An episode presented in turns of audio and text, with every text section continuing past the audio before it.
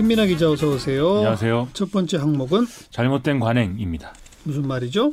법무부가 이른바 청와대 하명 수사 및 선거 개입 사건 공소장을 국회에 제출하지 않기로 이제 어제 결정을 해서 국회에는 공소 사실에 요지만 담은 자료가 지금 제공이 된 상황인데요. 이에 대해서 오늘 추미애 법무부 장관은 그동안 의원실에서 자료 제출을 요구하면 곧바로 언론에 공소장 전문이 공개되는 잘못된 관행이 있어 왔다면서 더 이상 이런 잘못된 관행이 반복돼서는 안 된다고 법무부에서 의견을 모았다 이렇게 밝혔습니다.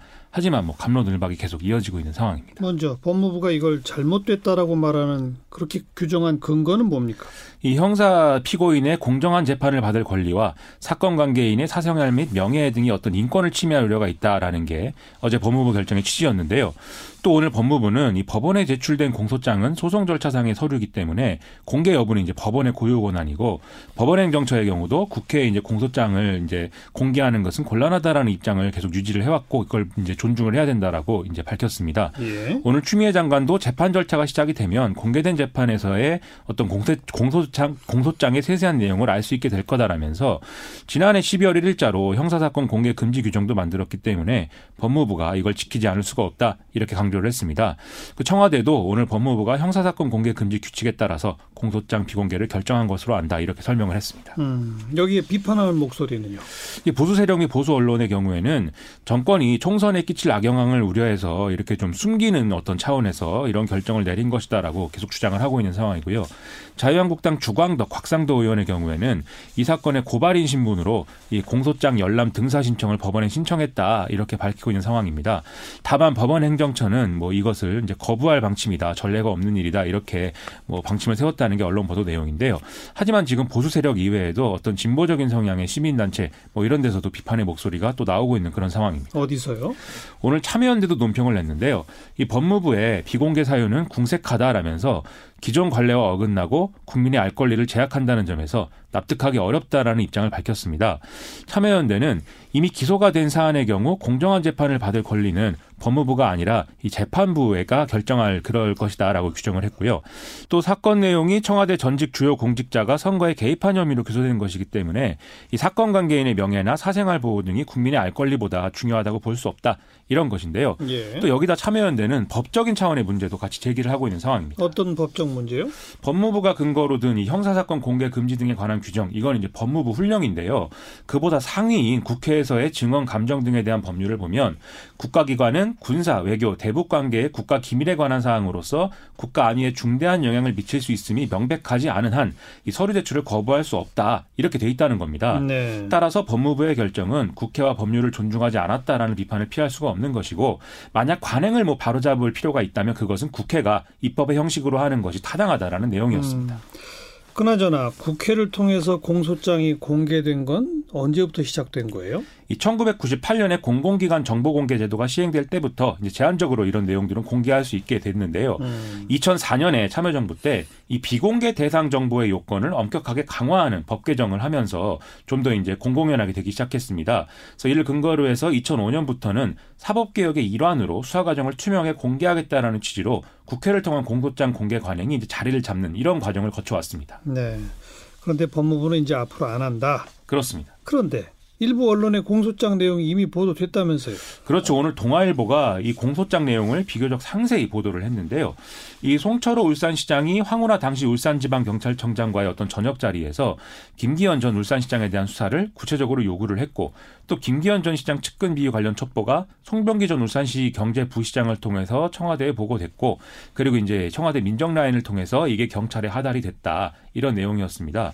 그리고 이 과정에서 대통령 비서실이 일사불란하게 움직인 것이고 당시에 조국 민정수석은 박형철 반부패 비서관을 통해서 경찰 수사 상황을 최소 15차례 보고받았다. 뭐 이런 내용이라는 건데요. 추미애 장관은 공소장 유출이 언론에 어떻게 된, 된 것인지 앞으로 확인해 보겠다. 이런 음. 얘기를 했습니다. 어디서 나간 걸까요, 이건?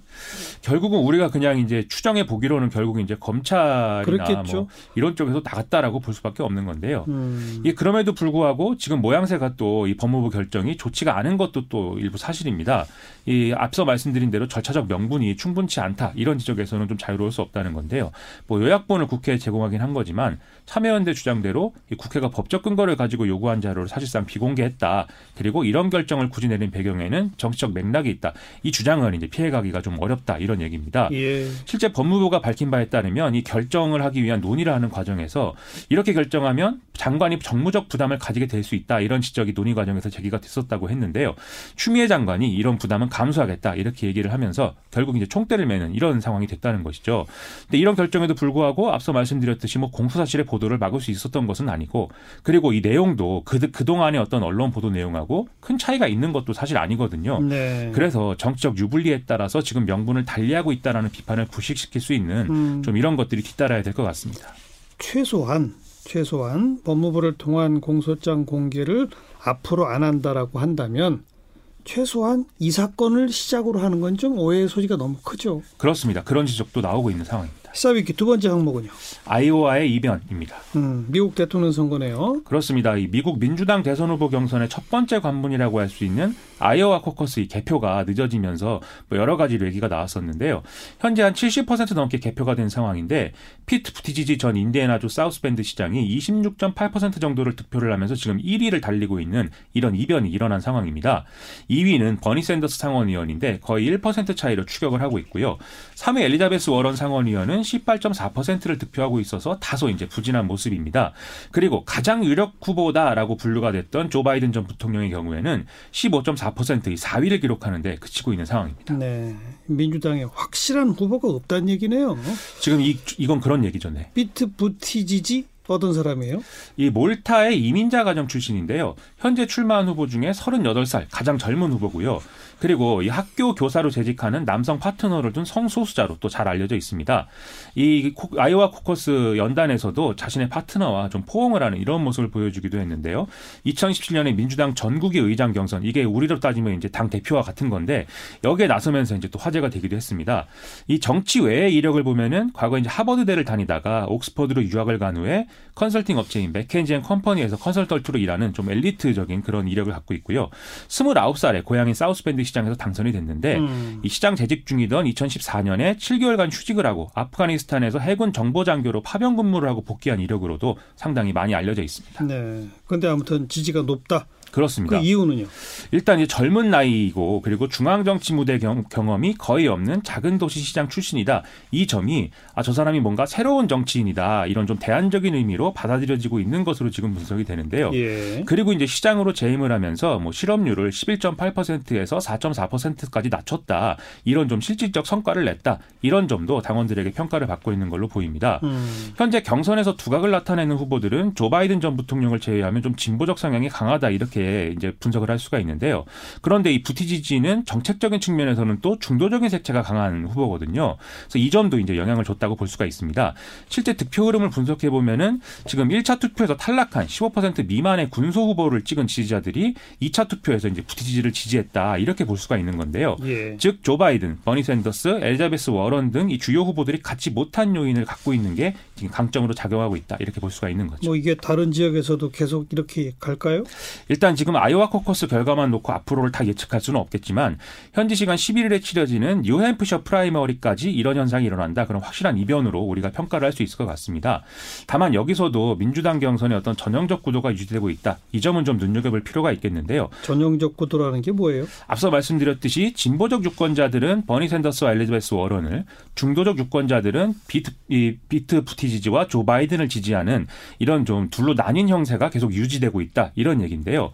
어느 한쪽으로 후보가 확정이 됐을 때 다른 한쪽 유권자들에 대한 득표력이 얼마가 될 것이냐 이게 이제 여전히 관건인 상황이라는 것이죠.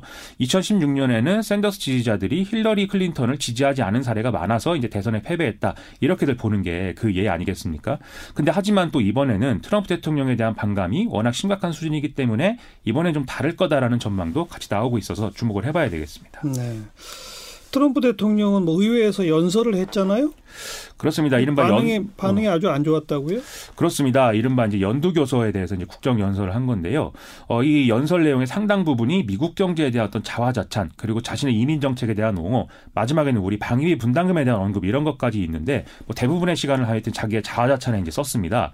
그 연설이 끝나니까 이 민주당 소속인 낸시 펠로시 하원 의장이 원고를 이렇게 찢어버리는 이런 모습을 의도적으로 연출해서 카메라에 노출되기도 했거든요. 예. 아시다시피 이제 펠로시 하원 의장은 트럼프 대통령에 대한 탄핵 소추를 주도한 인물이어서 이런 대결 구도로 이제 키우고 있는 그런 상황인 것이죠. 네. 상원에서 현재 시간 5일 날 이 탄핵 수초안에 대한 최종적인 이제 찬반 투표가 진행이 되는데요. 지금으로서는 부결 가능성이 높기 때문에 이것 때문에 또 양당 지지자들이 좀 어떤 뭉치는 이런 계기가 좀 될 수 있을 것 같습니다. 네.